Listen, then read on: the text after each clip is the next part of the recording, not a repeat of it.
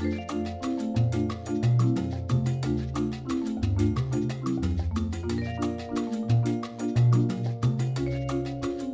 name is Isabella Johnston, the Intern Whisperer, and today's tip of the week is about cultural diversity in your company. There are three factors that can provide insight and improve diversity, equity, and inclusion. The first one is knowing yourself. It defines who an individual is, your capacity to change and develop over time, and resilience in the face of a challenging situation. The more you understand yourself, the more you have to bring to the table. The second one is knowing others. This is characterizations in an individual's interest and the ability to develop relationships with people who are different from themselves and their ability to better understand them. So once you realize it's not all about you, it is also about those that are around you, which is servant leadership principles. You're going to understand others, you'll know them better. The third difference is for improving cultural diversity in your company is bridging the differences. That's where you measure an individual's interest and ability to see and understand multiple perspectives and their sensitivity to inequities, to power, differentiations within organizations and situations. So, again, bringing peace to a situation, resolution, and using problem solving critical skills and improved communication to make that cultural diversity in your company something amazing. So, welcome to the Intern Whisperer. The show is all about the future of work and innovation. And today's guest is Sam Sunmonu. Did I say it right, Sam? Sunmonu. It was close. yeah, thank you.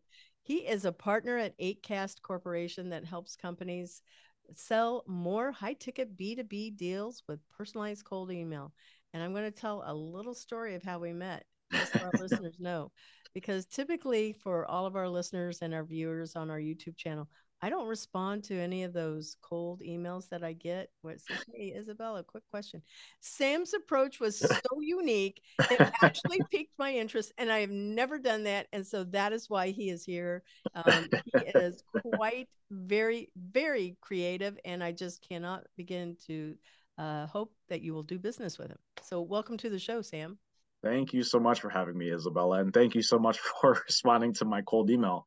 Because even with that great approach, most people still don't respond. So you're one of the lucky ones. Yeah. so we usually kick off our show where we ask the guests, um, what are five words that you would say describe you and why those yeah. five words? Yeah, that's a great question. Um, so first, I would say is creative. Um, I since I was a kid, I've always been like very much in my head and like daydreaming, fantasizing. Used to play a lot of video games. Used to play with a lot, a lot of toys, and like used to like come up with like stories. Um, and fortunately, I was very I was encouraged from a very early age to like hone my creativity. I played clarinet. I played the um, the violin. I wrote uh, like a storybook in sixth grade, and my English teacher at the time, you know, she really encouraged me. And so, so creativity is something that I've honed throughout my entire life, and something that I bring into to business. So creativity is like huge for me. If I don't actually have, if I'm not creative in my life, you know, it's maybe uh, an issue, and I have to kind of you know address it. I would definitely say I'm ambitious.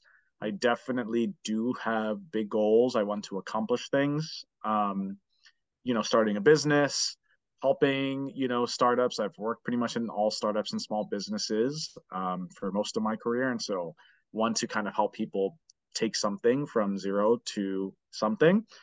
And so, so ambitious is definitely part of it. I would also say driven.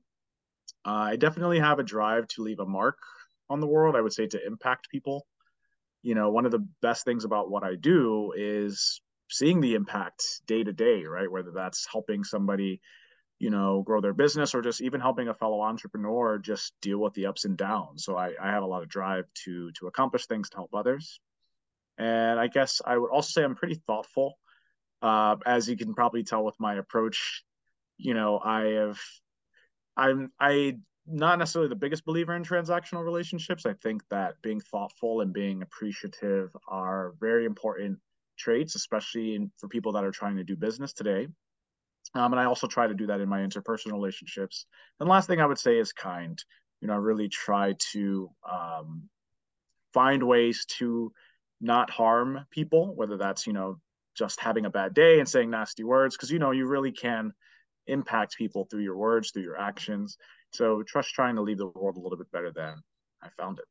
Mm, I like that very, very much. Um, I didn't tell our listeners uh, how you approached it, but it was it was those words that you just used mm-hmm. to describe you, quite frankly, because you looked up what my company is. Many times mm-hmm. people get it wrong; they give a different name, Intern Pursuit, which it used to be. But you actually put together a way that I could take just the one thing that you sent me to be able mm-hmm. to reach out to somebody at Google and see if they would respond. And yeah. I appreciated the fact that you knew my real company name, that you knew my name, that you understood my industry, and that you could also put together something um, for a high reach. So yeah, that was all of those words right in there, exactly in that example. Awesome. I'm glad glad it's glad it's shown through, Isabella. yeah. So the next thing is let's talk about where you went to school and how you got mm-hmm. started and and not yeah. everybody has to go to school, so mm-hmm. good. Yeah. No, I mean, you know, it's funny because I so I went to Duke for my undergrad, Duke University, and I actually had it was it was an interesting experience. I had a lot of fun. Um, very like you know when you go to a school like Duke, it's definitely a very privileged school, but you really get access to like some really really bright and just very interesting people. And why what I liked about Duke versus some of the maybe other you know schools of that caliber, like Ivy leagues, so that it's like very well rounded kind of students. Um, so it's not just like I mean, it's very academic. It was very academically intense, but it was also you had you know athletics, right? You know, you had fraternity life. You had you know, of course, many people do like study abroad, but there were like specific Duke programs that were just really cool, and the campus was gorgeous. So I had a had a really good time. Made some really good connections when I was there.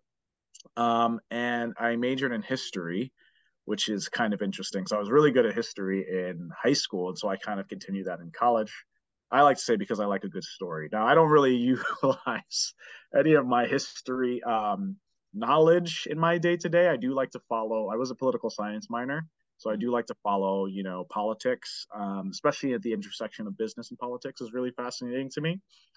Um, and so so yeah but what i do leverage or what i did was able to build on you know in my early in my career and even now were like my research skills my critical thinking skills my ability my ability to write and create persuasive arguments. Those are things that have served me very very well in multiple jobs and then as an entrepreneur. Um, so getting coming out of college i really wanted to do marketing. So at first i thought i wanted to become a lobbyist. I had did an internship in DC. Realized that that wasn't for me. So plug to internships. Internships are great yeah. because they help you figure out what it is that you like and don't like, and the experience is great, even though you may never end up going down that path. So I had an internship in DC, and I didn't have a job lined up my senior year um, of college. You know, like I had a lot of other friends that were like going into banking or going into consulting and I didn't really kind of know what I wanted to do, but I know I wanted to do something with like social media or marketing because it was hot at the time. And so out of college, I landed an internship at a uh, startup. It's called Squirrel, and they were doing like online video. And I had that internship as a paid internship, but the they didn't have enough funding or whatever, so it was only like three, four months. So then I had to look for another internship, and that was unpaid, and it was with the HTML5 video game startup. It was like when HTML5 was hot, supposed to be like the next thing. That never panned out. But the guys were really cool. Um, they had actually sold their previous company to AOL.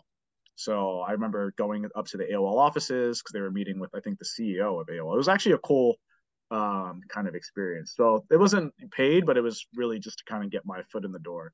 And then my last internship was at a startup called EvoSpend, which ended up, they ended up hiring me full time to be the first employee it was a fin- financial technology startup. So that kind of got me actually into finance. Initially, I wanted to do marketing, and I ended up getting hired on as the marketing and operations analyst. Eventually, became like a marketing associate, and over the course of like two and a half years, I was given a lot of experience, a lot of uh, reign to you know be involved in you know, a little bit of development, software development, um, a little bit of marketing, a little bit of sales, some fun, uh, fundraising. You know, it helped put together our pitch decks and financials. So it was a great experience. And yeah, so I don't know if that's maybe I'm, you know, I don't know if I answered your question all the way, but you did. You yeah, absolutely so did. Some early career type stuff. yeah, I had no idea of, of this yeah, background, and this is so interesting to me.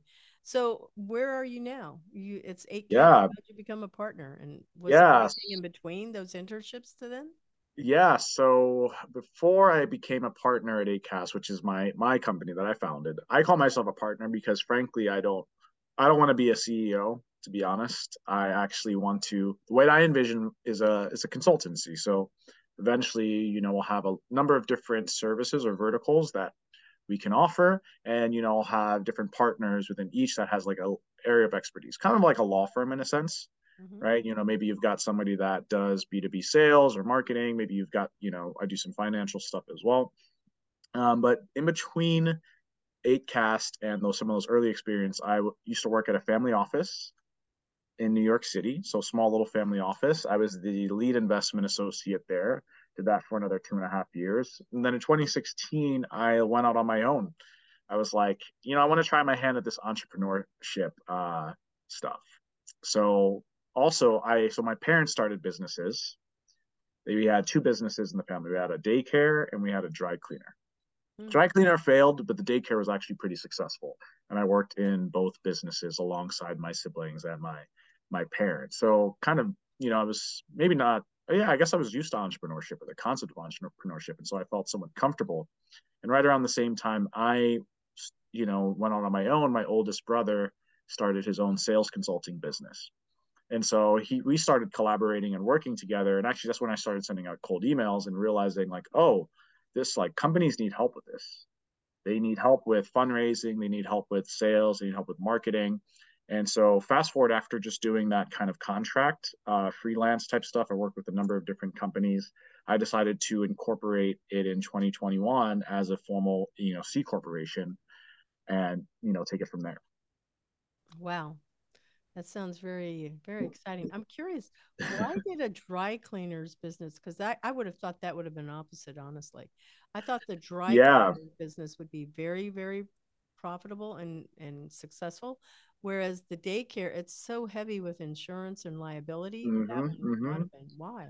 Yeah, so great question. I don't, I mean, so I, I guess I'll start with the dry cleaner. So I think there was a few mistakes, and I, I love my parents and they they tried. So this is not like a knock on them, but I think is how we learn. So right, exactly. okay.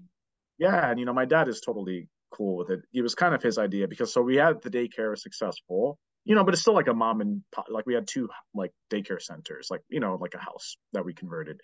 And so so there's I think a few things that make the daycare a little bit more um, so one you get government funding. You can get government funding for, you know, especially if you're dealing with lower income type of families, you know, they do get government assistance. So it is a little bit or at least back then, I don't know what it, how it is now. You know, that was that did make up a significant amount of the uh, money that my that the business was bringing in and then I just think my mom had a passion for kids. Like she loves she loves kids. I have quite a big family, and so I don't know. I guess they just made it work. Um, now for the dry cleaner, I think location, location, location. Oh, I don't think we had the right location.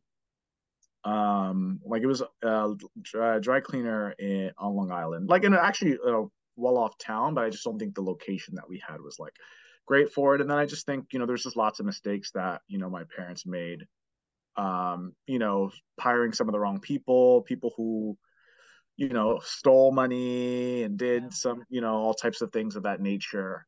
Um, I also think, you know, we did open up a second location at one point to try to, uh, you know, generate more sales. And I think that that was probably a factor too, right? Because if you had one location that was struggling, two is probably not gonna, Yeah.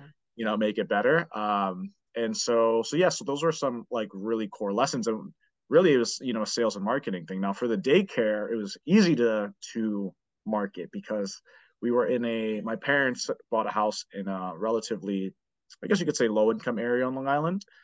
Um, you know, catering to a lot of, you know, African American and Hispanic families. And so, you know, you just had your house and you had a sign for the daycare, right? And I'm sure mothers who were in the area or most likely single mothers could probably just see the ad and be like, oh wow, there's a daycare like right down the street from my house. Like this is perfect.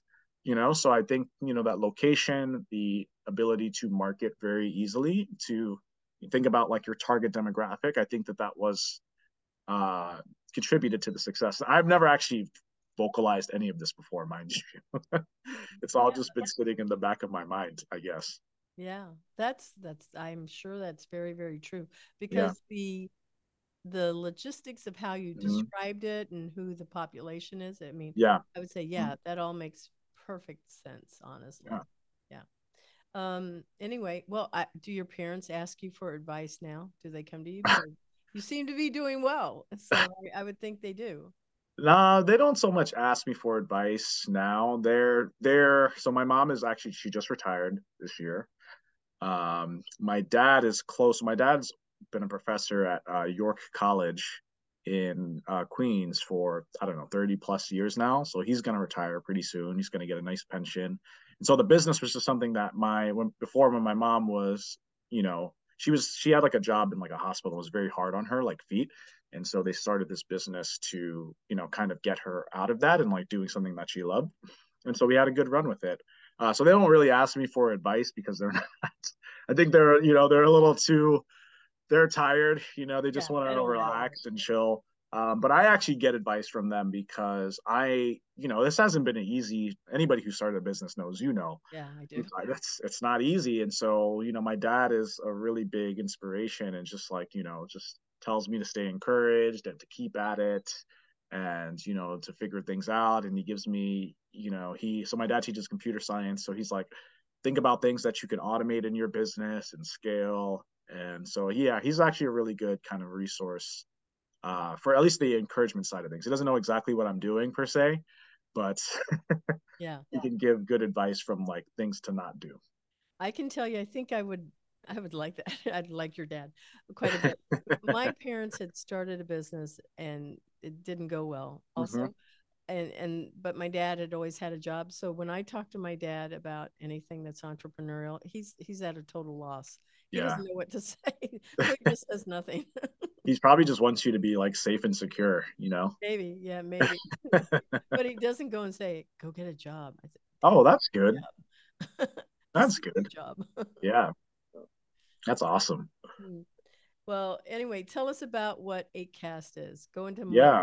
about what that is yeah. So, uh, so 8cast Corporation, it's really just a, a management consultancy, you know, around the areas that I think are really, really critical to startups. So, I've done a number of workshops with, you know, some accelerators, incubators, things of that nature, and I really think there's two key issues that often come up: it's fundraising and it's sales, mm-hmm. um, which are coincidentally the two biggest reasons for failure, right? And so so yeah, just having worked in early stage startups, um, you know, I had the finance experience from that first fintech company, then working for a family office. So when I started, I kind of skipped over this in the other course question you asked, but when I started uh, freelancing in 2016, that's what I was doing. I was helping people create their pitch decks, their financial models, their business plans, and so I still do that today. Still a good part of my business, and then right around the same time, my brother, as I mentioning, was had his own sales consulting business, so I started working with him and so now he does like you know he's more uh you know kind of I'll moved up like to more enterprise whereas i'm still working with a lot more smaller early earlier stage companies figuring out you know the tactical things of b2b prospecting mm-hmm. um, but yeah i just decided to just create that umbrella company and have these different services that i can offer that i know are guaranteed to help people increase their success rates with starting a business mm-hmm. yep that is very true. And I don't know, what do you I think fear is the reason why people mm-hmm. Uh, they just go no money. I don't want to talk about it. So it yeah. sounds like you help them I mean, you did that with me. Uh, help them get over a fear element and be able to move forward.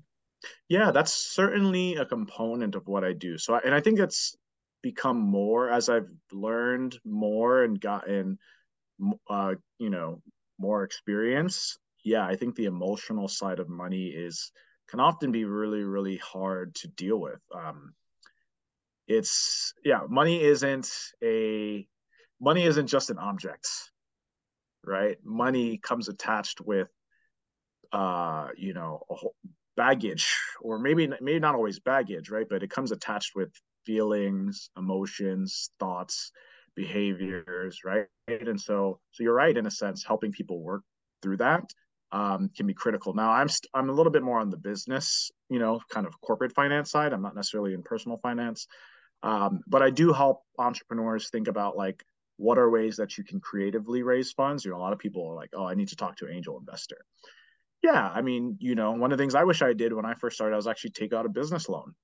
I wish I had known more about sales marketing and taken out a business loan, um, you know, to to make maybe make things go a little bit faster. So I do help people either like see ways in which they can achieve their dreams, maybe ways in which they can present themselves to prospective investors. And then, yeah, there is a little bit of, you know, helping them just manage their emotions about money. A lot of entrepreneurs are just stressed. Um, so that's where some of the sales stuff comes in. It's like, hey, like raising capital is a, it's a grind, it's a numbers game. And there's actually very similar dynamics to reaching out to B2B companies. If you know how to, if you know how to sell investors, you're probably going to be pretty decent at selling customers and vice versa. I'm looking forward to testing that. That's what I'm doing right now. I'm pretty good at selling to my customers, pretty good. Mm-hmm. Um, selling it to the, but you know, I can only tell you I've done 12 so far investor yeah. Mm-hmm. but they've all been really good and helpful. Yeah. Mm-hmm. Yeah. It's a little bit of chicken and egg, and it's a, a lot of it is actually relationship building. You know, a lot of times you know, I think maybe people see the headlines and they're like, oh, so and so raised five million dollars or you know whatever amount, and you think, oh, it's okay. I'm just, I just go and I have these meetings and I get money, and that can happen. But generally, if you're very stage, what you're really going to do is build relationships with prospective investors, and they're going to see how you execute over time. Mm-hmm that's how it really happens. So they're going to look at you and say, okay, you know, we had this interesting conversation back in, you know, last June. And like, where are you since then? You know, how many new customers have you brought on? Where's your, your ARR, right? You can kind of build that FOMO. But oftentimes, unless you've like, you have connections or you've done it before, you had an exit or something like that, it can be very tough to pierce that pierce that investor veil and and and get to the money that you're looking for. Sometimes they want to see you build in public, so to speak. Yeah. That's really, really true. I equate it to something that's very personal. It'd be like, mm-hmm. oh, if you go to your parents and you ask them, hey, I want a thousand dollars. Well, what are you going to do with it? And when am I going to get it back? And are you going to give me even any interest? I mean, it's the same questions. Mm-hmm. Yeah. And then how do I know it's not going to go to zero? you know? And so yeah i mean and they're and there are big questions. And you know this kind of gets back to there's many different types of funding. Um of course you know depending on your demographics it's more challenging right? So like one of the primary like for my business it's relatively i don't really need funding per se. I mean you, i could always use money right? But sure. i'm self-financed. So i have a skill set you know i can charge for that skill set and I most of the time I get the money up front, right? And then I just have to figure out a way to get the, you know, the work done in a very profitable manner. So it's very hard for me to not turn a profit versus, you know, maybe a business like yours or some other business where you have to build something first. Um, and then, but the, you know, there's a number of different ways you can fund. Angels are just one way, and or VC, and they really only fund, especially VCs. They really only fund like I think it's less than two percent, three percent of all businesses, but they get the lion's share of the headlines. Yeah. Right. Everybody wants to chase them. Yeah. Yeah. I I agree with you. so much, so much. So what's a, a favorite quote that you live by? yeah. So one of my oh sure. yeah. a little bit longer. Yeah, it's it's one that I I probably forget more than I should, but it's one of the ones that always comes to mind when people ask me this question. It's by Winston Churchill, and it's when I look back on all these worries, I remember the story of the old man who said on his deathbed that he had had a lot of trouble in his life, most of which had never happened. I really like it. It's so deep. Yes, very very deep. So unpack it just a little. That last yeah. part is the biggest part, I think yeah, it's, I mean, it's uh it's so easy i think to get i get caught up in especially along this entrepreneurial journey. It's just there's so many things that you could be worried about and it's a really hard it's really hard to just sit and take it in and know that you know you're just I, like for me i'm having an experience. Like i'm very privileged so i can't really sit here and say that you know i don't have any kids you know i don't have like a family to feed right uh thankfully you know my parents emigrated from you know my dad grew up poor in nigeria and got a Fulbright scholarship to study at the University of Pittsburgh. All of his, he got his master's and his PhD. That was all paid for. We ended up moving to a great school district on, in Long Island. Mm-hmm. Um, you know, one of the best school district, public school districts in the country. And, you know, I was fortunate enough to be around these really smart kids and get myself into a great school. And so I, you know, it's something that I don't take for granted. That being said, I do have, you know, a lot of, you know, worries. You know, sometimes they're about money. Sometimes they're about, you know, success um, you know, of course, dating and all that type of stuff. And so sometimes it's important to just sit back and just realize that like life is my at least my life. I can't mm-hmm. talk about mm-hmm. anybody else is is pretty good, you know, overall. Like I'm doing I could have stayed at my job and continue to make, you know, money working in finance.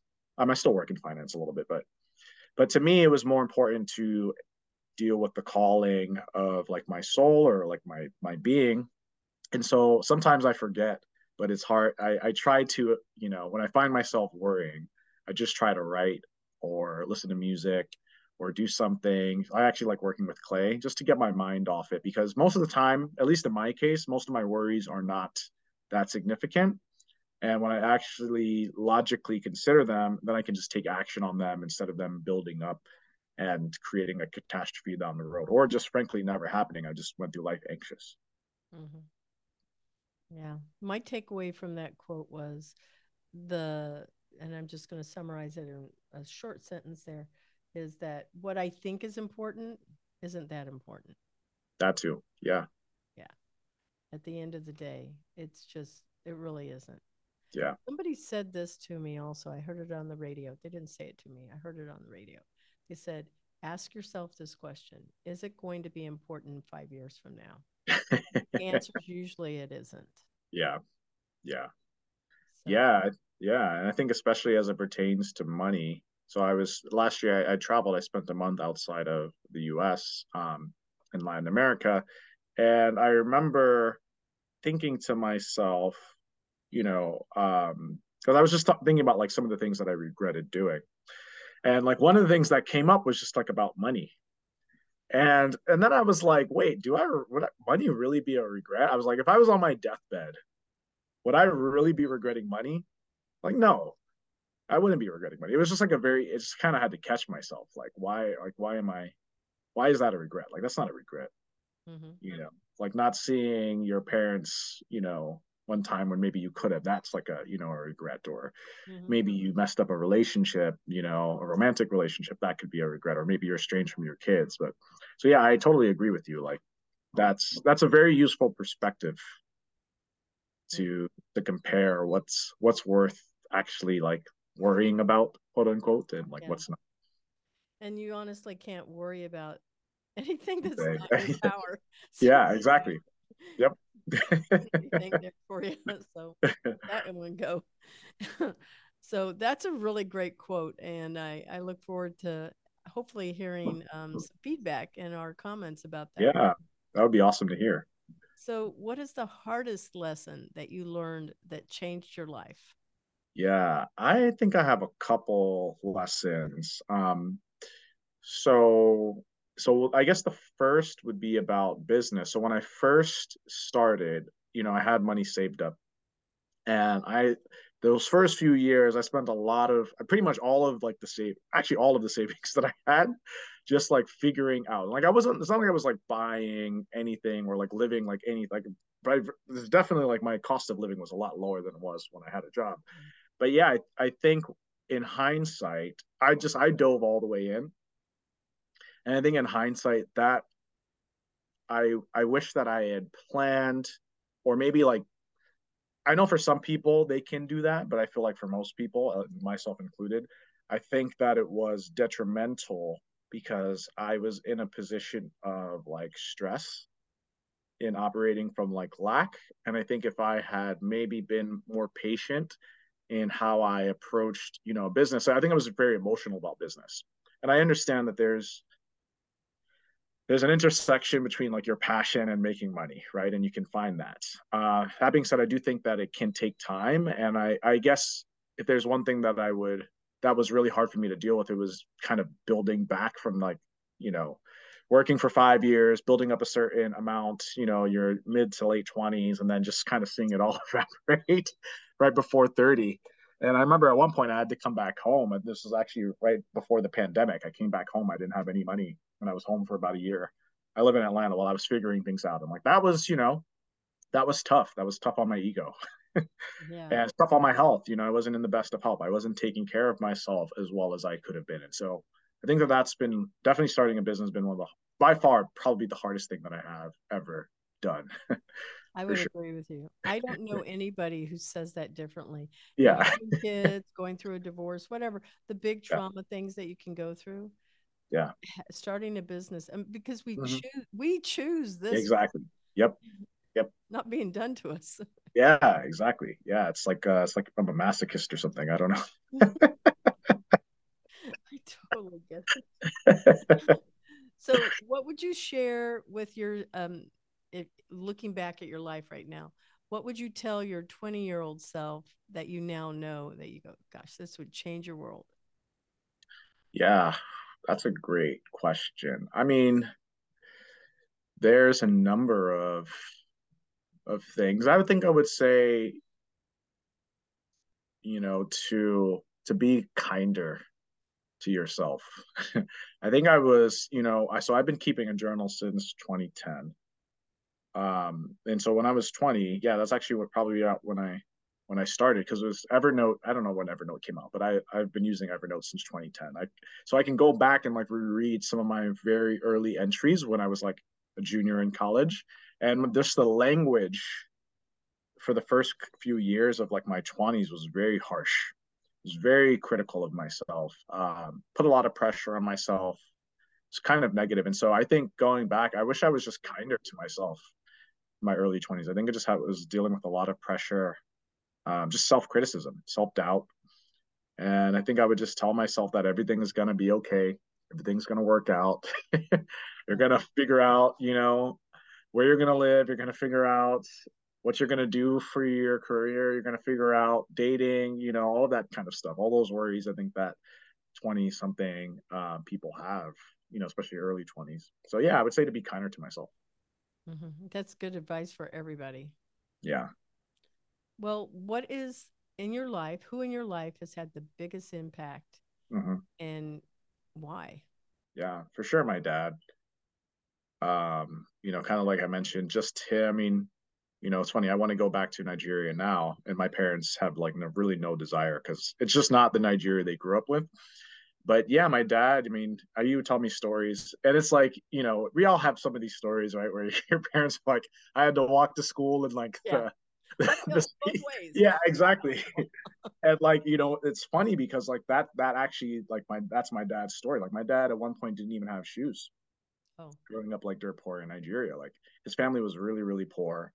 Um, grew up, he grew up Muslim and he ended up converting to Christianity. And yeah, he ended up, he wanted to go to the UK. He was just an inspiration for me. He ended up wanting to go to the UK. So, because back then, I think this was in like the 70s, yeah, in the 70s. So the UK had like a like a one year master's program, and my dad, he's always been like the first in his class, like in school like literally he had to work to like pay for books for him and his siblings and like literally would have to walk miles you know to the nearest town to to go to school. And so he always just did so well that he was able to like get like you know whatever supplies and things that he needed for him and for his siblings. So he did very very well in nigeria. And so i remember he was telling me the story once like a few years ago of how he wanted to go to the uk to do that scholarship program and he ended up getting denied. He was like number one in his class, and I think there was a number two in his class or whatever. And that guy got the scholarship. I was like depressed. Told him to apply for the Fulbright scholarship. It was like, oh, you'll have to go to America, but you should apply for it. my dad was like, "Oh, I don't want to go to America. Like, whatever." You know, back then most people wanted to go to the UK because Nigeria is a British colony. Anyways, he ends up getting and you know just ends up making a great life um, for himself here. And so, you know, my dad and I probably a lot, definitely a lot closer now, I think, than I was when I was younger. I think we used to butt heads quite a bit, but you know, it's kind of like you try to not be like your parents sometimes, and then in the end, you realize that you're very much like them. Yes. So he's where I get my analytical thinking from, my risk taking from. Um, you know, he's also creative. He used to play piano. He was the one who he forced me to play musical instruments, which I didn't really enjoy at the time, but now I'm like, oh wow, I see the value of it. I love music, and so yes, he's by far the biggest inspiration um, in my life. Why is it that we fight our parents so much? right? I mean, I don't know. It's universal, apparently. I guess it's like the struggle for like just like yourself. I don't know, self actualization or autonomy. Mm-hmm. You know that Definitely. And some parents, I think, make it a little bit easier than others because you also have to factor in they are also stubborn mm-hmm. too, and they want you to be a certain kind of way. So yeah. Yeah, it's very very true. They're they're so wise, and yet it's the struggle. The yeah, uh, mm-hmm. just what you said specifically. Um, the caterpillar that turns into the butterfly and emerges right. from the cocoon. Right. We exactly. have to go through that to. Mm-hmm be beautiful. Yeah, definitely. All right. Well, we're going to take a moment to acknowledge our sponsor, Transcend Network, and then we'll be right back. Transcend Network helps early stage startup founders find product market fit through weekly experiments, receive fundraising support, and build a global founder investor network for edtech and the future of work technologies. The Intern Whisperer is affiliated with Employers for Change, and we thank Transcend Network for being a sponsor of our show back to the second half of our show. This is always one of my favorite parts, also, where we talk about the future of what is it going to look like, the future of jobs, industries. So you're in the marketing and sales mm-hmm. industry. What do you think it's going to look like 2030, which is yeah seven years away? Yeah, I think it's impossible to. So I think it's going to be interesting. I think right now it's really, I mean, AI is on everybody's mind, right? Chat GPT, um, and I think that's gonna it already is has changed things. I don't think it's in some cases it'll probably replace some jobs, but I think that it's on the whole it's just going to make people a lot more efficient. Um, I've already been using tools like Jasper to do like content marketing. Um, there are some AI personalization tools for cold email, so it's just going to make things a lot more efficient. So I think you're going to continue to see, unfortunately, um, you know, you're going to see people being more productive and companies being more productive with fewer employees. Mm-hmm. I think that's going to be a big trend. Um, if you actually look at the revenue per employee, so there's somebody did it, there's an analysis somewhere of S, the S and P 500 over time, and the revenue per employee, and it's gone down like this since 20 since 1980. Mm-hmm. Um, which isn't really surprising, right? When you think about like companies like all these tech companies, um, right? Instagram, when they sold to Facebook, was like they had like 11 employees. They sold for like a few billion dollars, right? And so I think that that trend's going, going to accelerate. Um, I do think there's going to be some really cool creative possibilities for. So, so yeah, I guess the first thing is like I think that that's going to be that the carnage that we're starting to see now with like layoffs and things of the nature. I think that you know, I hope it doesn't accelerate, but it's probably only going to accelerate, right? Mm-hmm. Uh, you know, Tesla's coming out with they already have the Cybertruck, right? That's going to eventually self-drive itself. I don't think we'll get to self-driving and by 2030, but so I think you're going to see a lot of that. Um, as far as like sales and marketing, uh, I think you're going to see a lot more creativity happening because if you have these tools now, now you don't really have to sit um, at a blank screen and like struggle to come up with stuff. So I think you're going to see a lot of creativity. I also think you're going to see a lot of plagiarism. Mm-hmm. Um, a lot of, I think you're going to see more crappy content too. So, right, only like the noise is just going to continue. So I think the marketers who and salespeople who continue to, who are building personal brands um, and things that are unique and authentic, I think that that's going to be continue to be ever more important, especially as you know these social media continues to proliferate information continues to proliferate. I don't think I think there's going to be more noise, and so I think you're going to see that some people are going to kind of stand above the the crop, either for good or for worse, too. Right? I think it can kind of go go both ways. People that really know how to market and persuade people, um, you know, like Candace Owens is is an example, or Trump is an example of people not as remove like morals aside, you know, they both were liberal or Democrats before mm-hmm. realizing that they could, you know, make more money by being conservatives, right? So I think that that's going to maybe increase. You know what? I I think that um, I think you're spot on. The companies will be getting smaller, and part of the reason why is they'll have a smaller pool of full time employees, like mm-hmm. you said, Instagram Eleven. Uh, where they're going to go, and we're already seeing that, is more and more people will be um, having to be contractors, and yep. they'll hire them to come in for what they need, and then they'll decide, yeah okay well these people are exceptionally good they're fitting that but they will not hire them as full time yeah. eliminate the tax burden and also any benefits that they're paying. Yeah.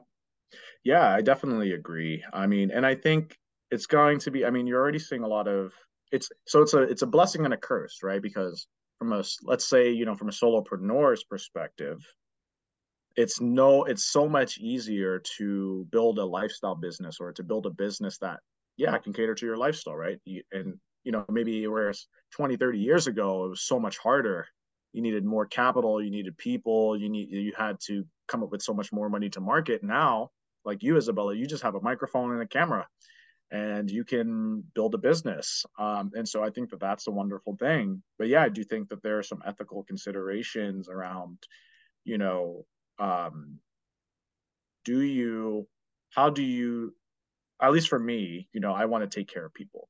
One of the things that I love about what I did last year, even though I have mostly contractors, is the fact that like one of my contractors, you know, was able to get to Canada from India. And like that's a really cool thing you know? So like i think you can still have an impact on people's lives but i think you have to be like thoughtful for it. And you know it's to the point where like we're now we're not even you know i say contractor we're really friends you know we've been working together you know for since 2019 um 2020 yeah 20 early 20 late 2019 early 2020 and so it's just i think it's a it can be a cool thing and I, we've actually never met face to face it's all over over Zoom. So I think you know, for good and for worse, there's going to be there's going to be some positives and there's going to be some minuses. Mm-hmm. So the um, other thing that you mentioned uh, in talking about mm-hmm. automations and the AI, there's this place with Chat GPT. Um, uh, lots of concerns, right? You know, is yep. it going to eliminate a job or whatever?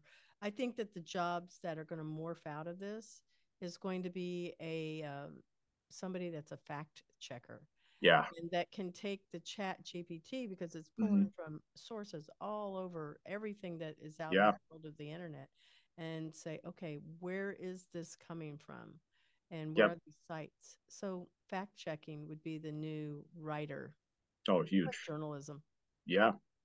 Yeah no i totally agree with you. In fact actually at one point i don't i don't think i'll ever go down this route but at one point i was especially so this is right around 2016 when i so i quit my job and i had three months. Mm-hmm. so i quit my job and I, I, actually dove into i actually made music during this time and i was just like existing in my i had some savings i was existing in my apartment in new york city and it was like i think i quit in like september of 2016 and right like trump got elected in november.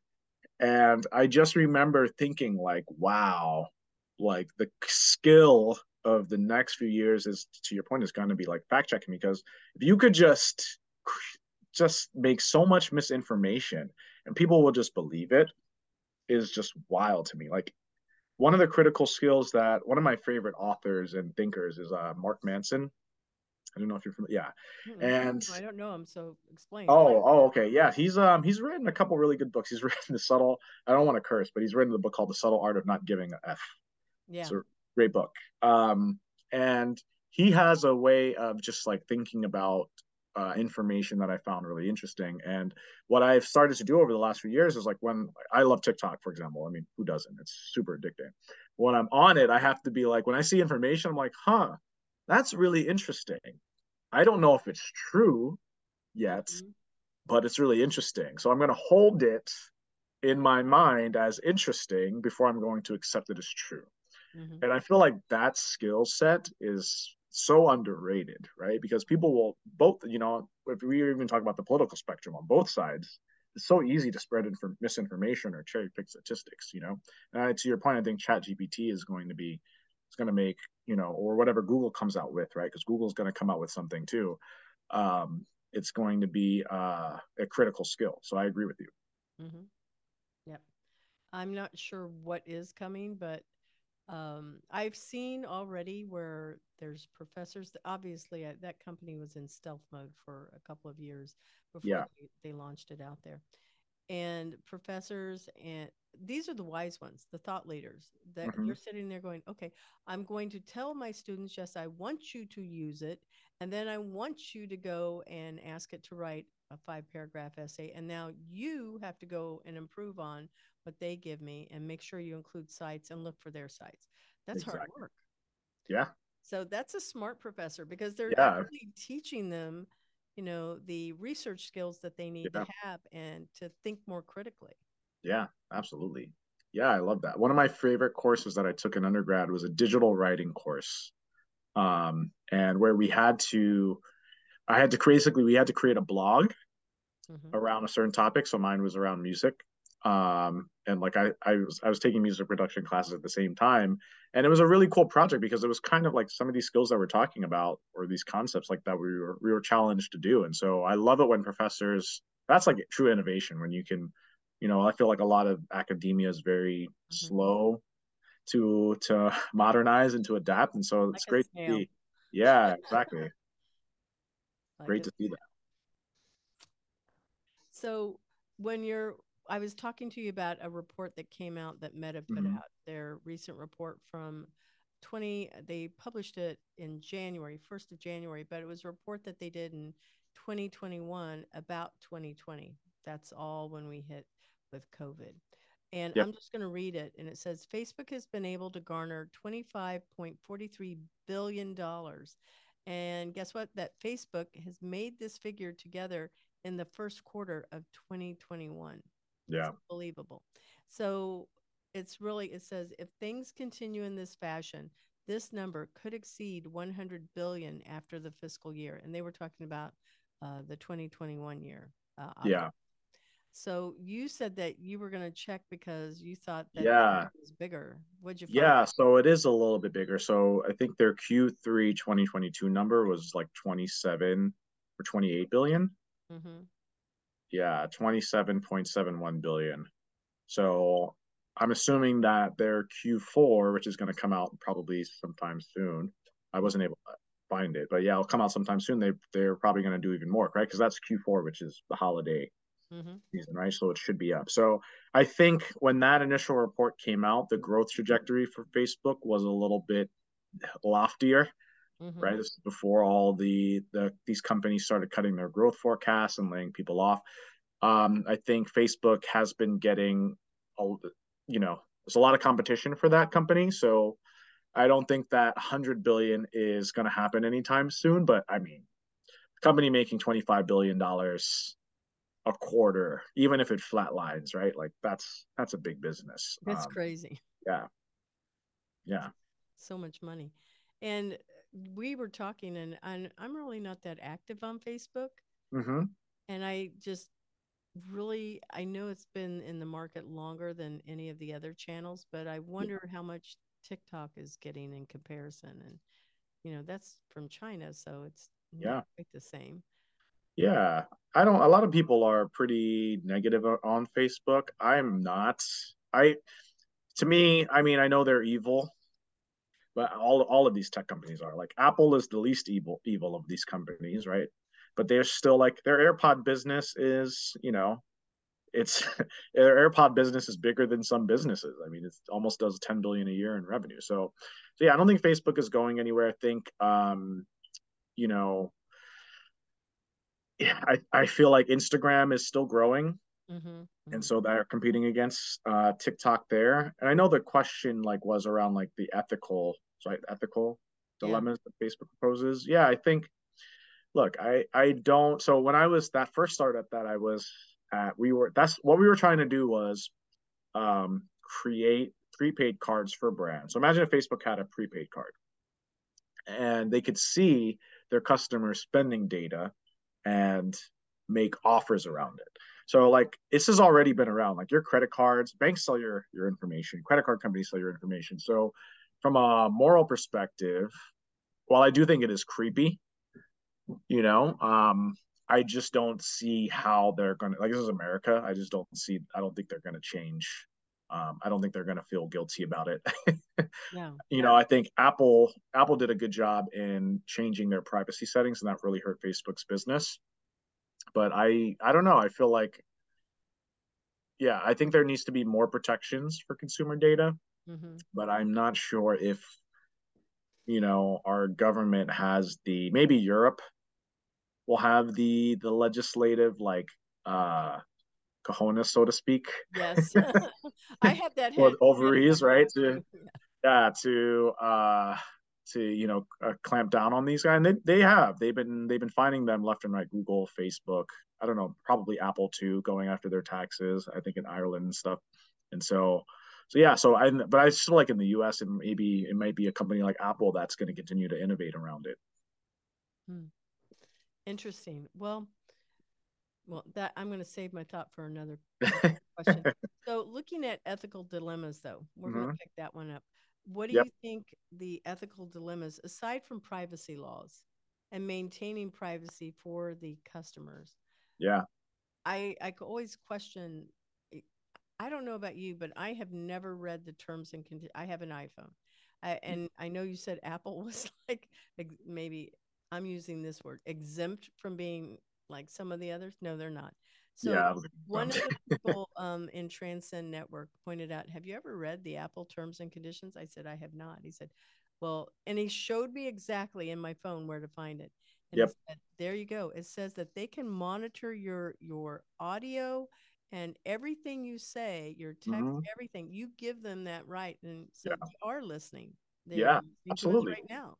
Absolutely. Yeah. I don't think privacy really exists anymore. No, we think it does. It's false. Yeah, exactly. I don't think it exists anymore. I think that we should have control over how our data is used. Yeah. Right.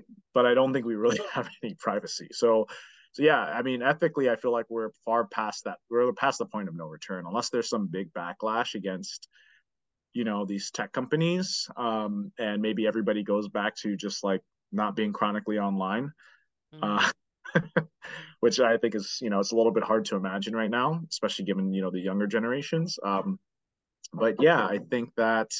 So let me, let me help you here the grid will go down. One day the grid yes. will go down. And when right. that happens, everybody's not going to know what to do for sure. I know that that will happen. All of this data being stored in the cloud costs a lot of money and minerals that are going into our phones and all of the yep. devices. So there will be a place where it's not possible to do that. There's a show on Netflix called The Future of. Don't know if you saw mm, it.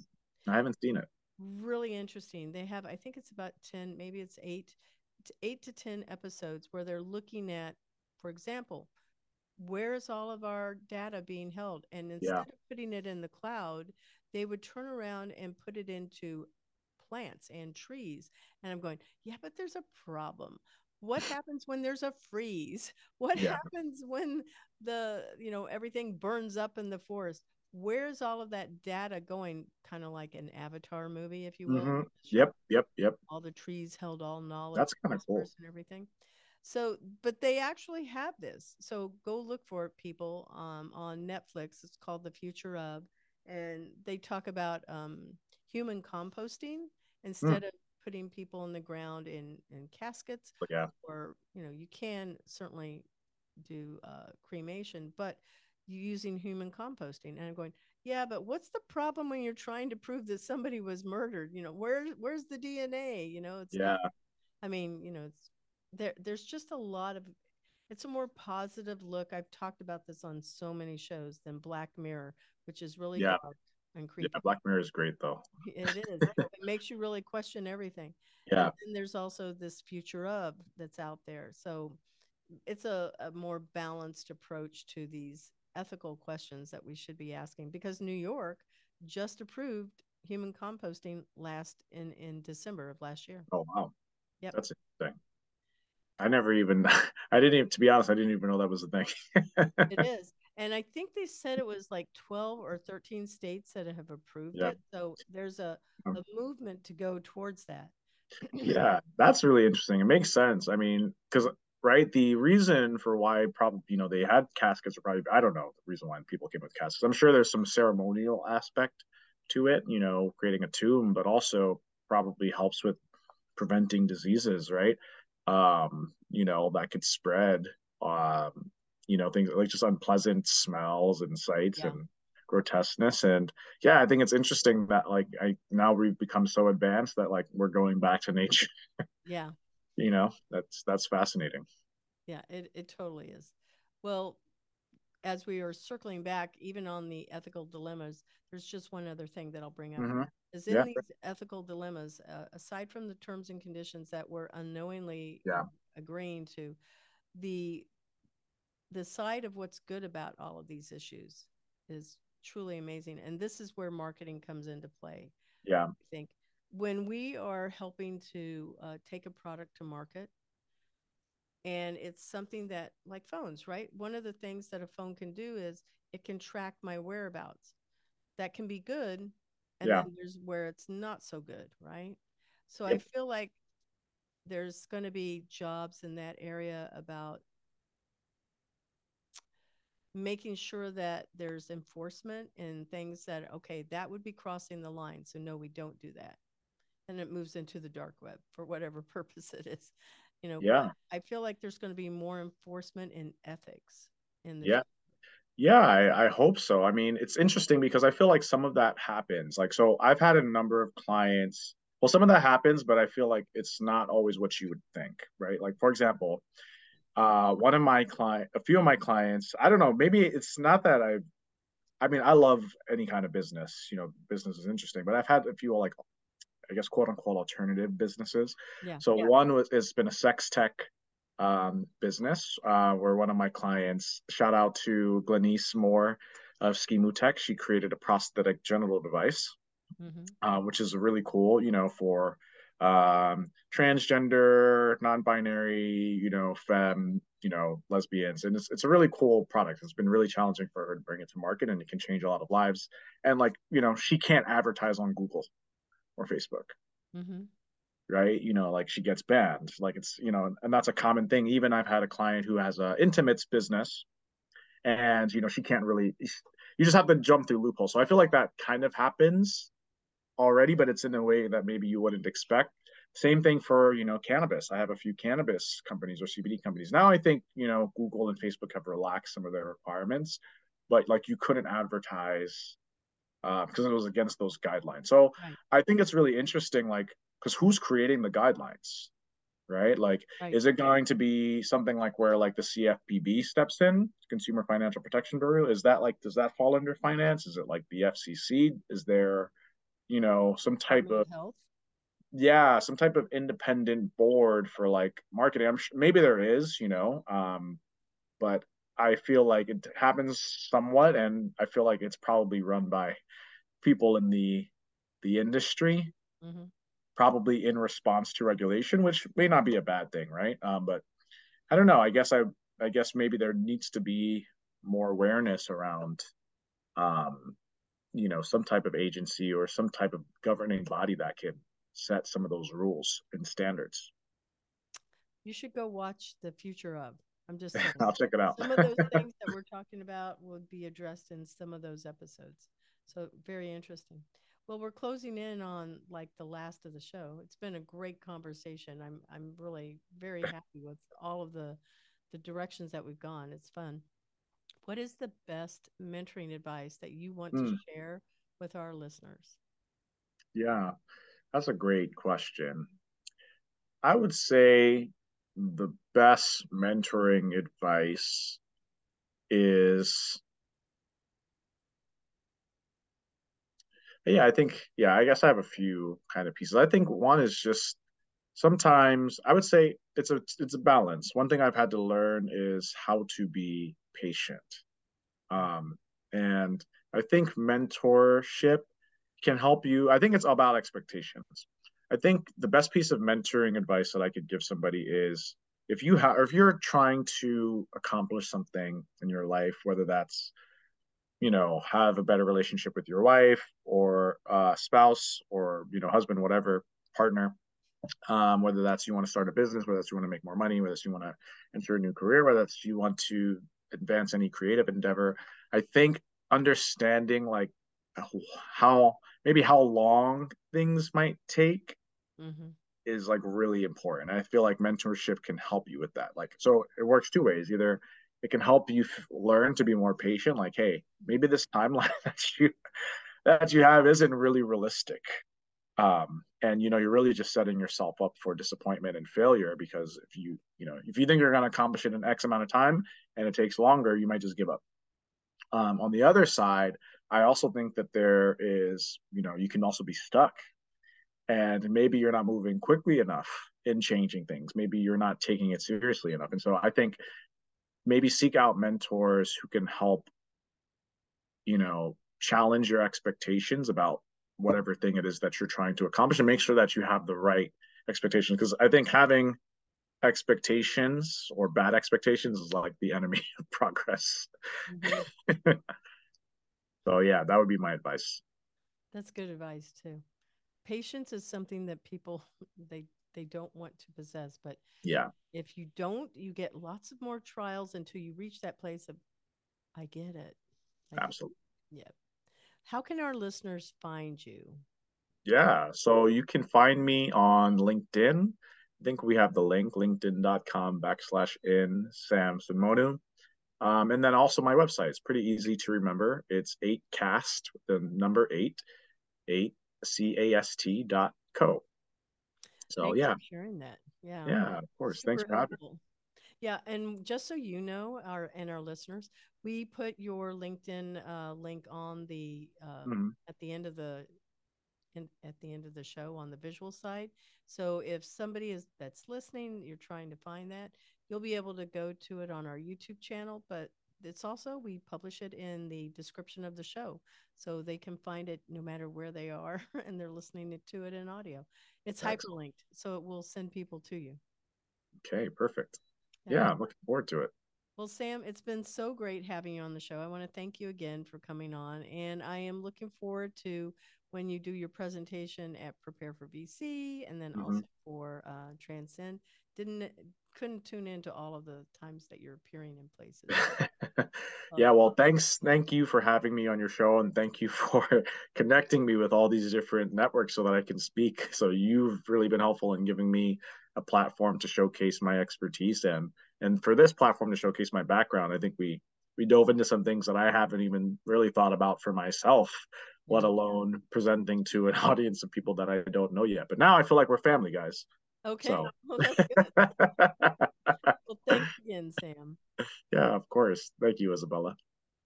Thank you to our video and editing sponsor, Cat5 Studios. We want to thank our production and editing editor, Josue Gonzalez, and our music by Sophie Lloyd. Visit Employers for Change at www.e4c.tech to learn how you can create real diversity and inclusion culture while scaling your people for the future. Thank you for supporting the Intern Whisperer by subscribing to us on Podbean, or you can find our video on our Employers for Change YouTube and Facebook channels, or you can stream from your favorite podcast channel.